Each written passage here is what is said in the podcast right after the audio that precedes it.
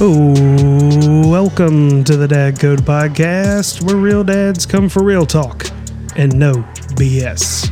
We are your hosts, Blake Melton and Bradley Newberry. Good afternoon, Bradley. Good afternoon.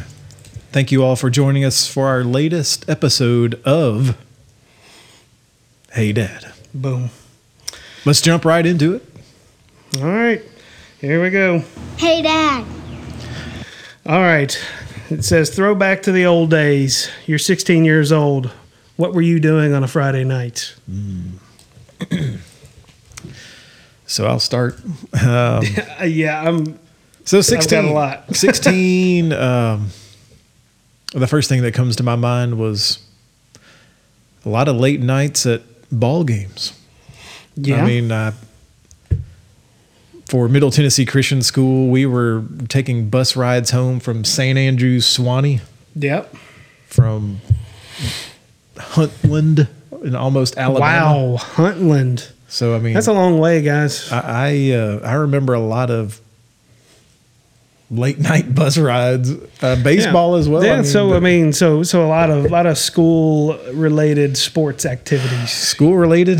Um, you know, our, our high school didn't have a football team back then. Yeah, I know mine, yours did. Mine did, you know, and and uh, Friday night lights. That's something I remember in the fall. You know, being at the football games, the high school football games, and it was interesting. You know, my high school. Uh, my freshman and sophomore year, um, they didn't have their own football stadium, so we actually played at Middle Tennessee State University's football stadium, and uh, we had a pretty big rivalry before they started building other high schools in in, in the Rutherford County, Murfreesboro area, uh, with uh, Oakland and Riverdale. I went to Oakland. The crosstown rival was Riverdale. The Battle of the Borough. Battle of the Borough. It was a big man. deal around here, and I remember distinctly in my freshman year when I was I was 15, not 16, but still an interesting story. There were over 20,000 people at what what is it? I forgot the name of the What stadium. was it? Floyd, Floyd Griffin. Re- Floyd, yeah, what Reese? Floyd Reese. No, that's the Titans guy. Oh well, Floyd whatever. Red. Johnny Red Floyd. Yeah, whatever.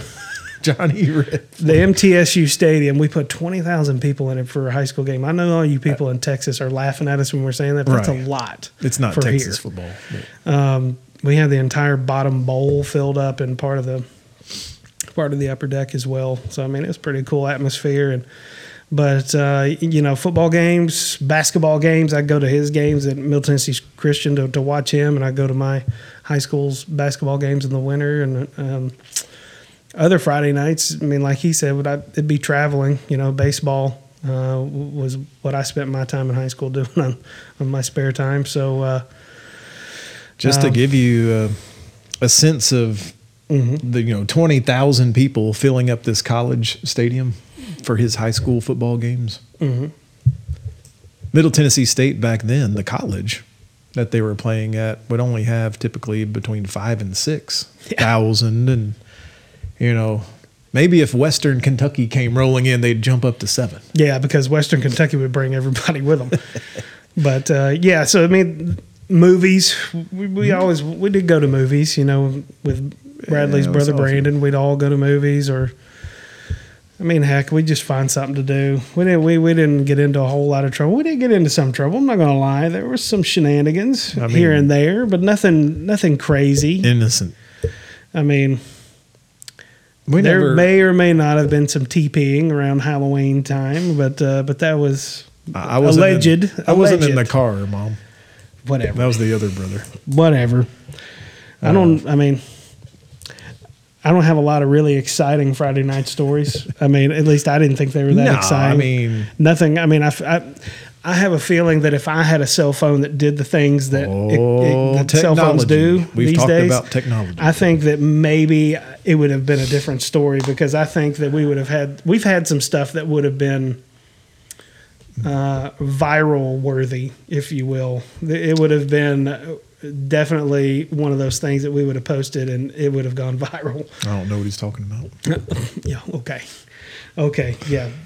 We'll see about that. But no, no one ever got arrested. No one ever No, Did any drugs? No one got No. in trouble. We're wasn't a all big dr- drug guy. Really didn't drink honestly when I was in high school. I drank a little No. bit, but I didn't really enjoy it that much. So um, that and just kind of the the thought of being of, of screwing up my um, extracurricular activities. Uh, you know, because I, like I said, I was really into baseball at the time, and the idea of screwing something up like that.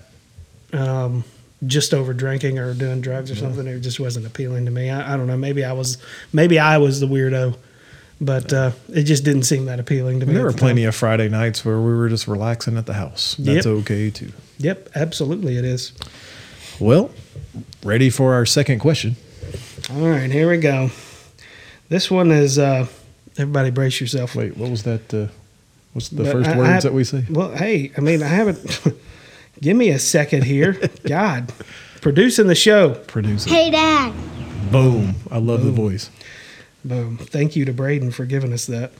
Um, okay, dads, uh, how do I break my little man from smacking me and my wife in the face? I've whipped him a few times. No, I don't beat my child.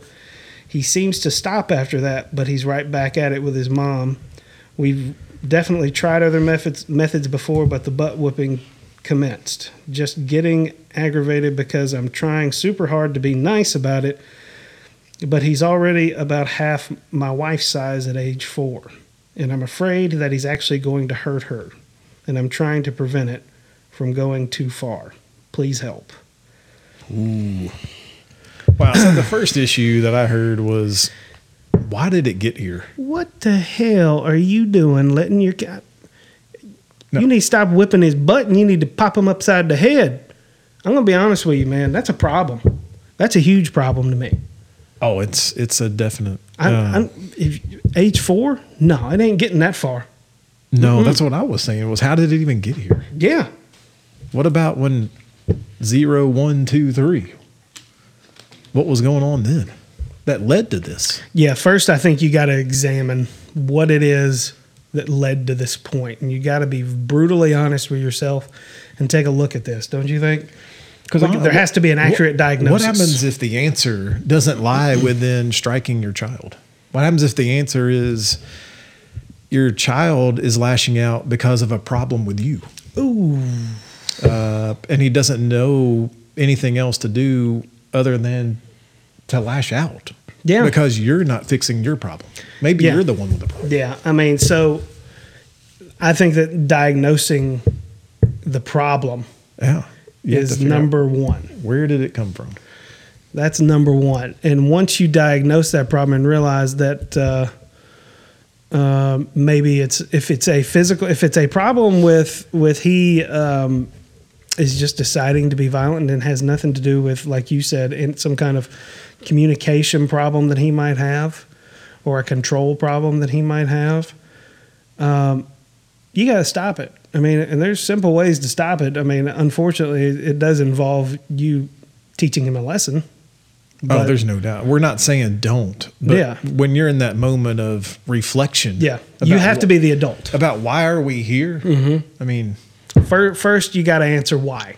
but but yeah, th- this is a one hundred percent a reason to be. It's Yeah. okay to be physical yeah. with your yeah. child. Well, I mean, number one, you are the protector of your household, and um, the part of what you have to do in this situation. is, uh, This is where we have to set our example as dads of protector.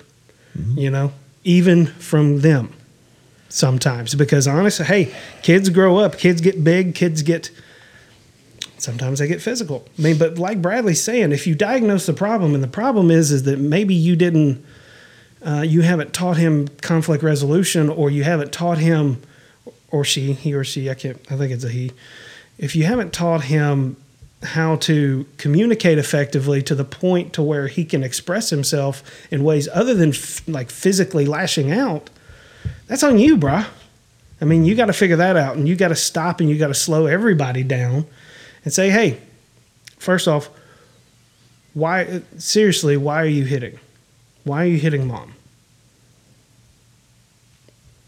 And, you, and just see what he says. I mean, well, I don't know. Well, don't let him say I don't know. Don't let him say I don't know. Again, you're dad. You don't get to accept that. You, there's you don't have to accept. I don't know. Don't. There has to be an answer. Yep. Get the answer. So the point is, I think first you got to diagnose the problem. Second off, you got to figure out if he's just acting like a little shit for no reason, or if this is something maybe that we missed along the way parenting. And I would dare to say possibly it's it's the latter. So, how do you discipline a child in a quote unquote loving way physically? Well, I think there are. I don't think it's all the time having to be having to strike your child. I think it's being able to physically, and I hate using this word, but it's the only word I can think of. I think you have to physically dominate. Because you, this is the way I think about it. You have a dog who's nipping at you, who bites at you. What do you do? You grab them by the scruff of their neck or underneath their neck, and you you you put them on their back and you dominate them. You're not hitting them. You're not hurting them. What you are doing is you're letting them know, look, you need to stop. I have the power to stop you. Please stop before this before I have to escalate this. I challenge all of you, though, at the end, please tell your children the why. Absolutely. Tell them why you're doing this. Yeah. That's that and see that's why I think it's important not to just slap them. I know I said slap them upside the head. I was joking. But the reality is is I, I, you have to physically dom you have to let them know that dad here is the one who's who he can take charge of this if he wants to. And sometimes they they don't really understand that and they you know, the young buck they think that they they can kind of establish their own dominance so to speak and it's like, uh you need to pump your brakes there big guy. Just tell So, them the why. The Make sure that they understand why you're doing it. You're exactly Little right. eyes are always watching, little ears always Absolutely. listening. Well, thank you for joining us for this edition of Hey Dad. Stay tuned tomorrow. We are dropping our full Hey Dad Dad Code podcast. Boom. You guys be well.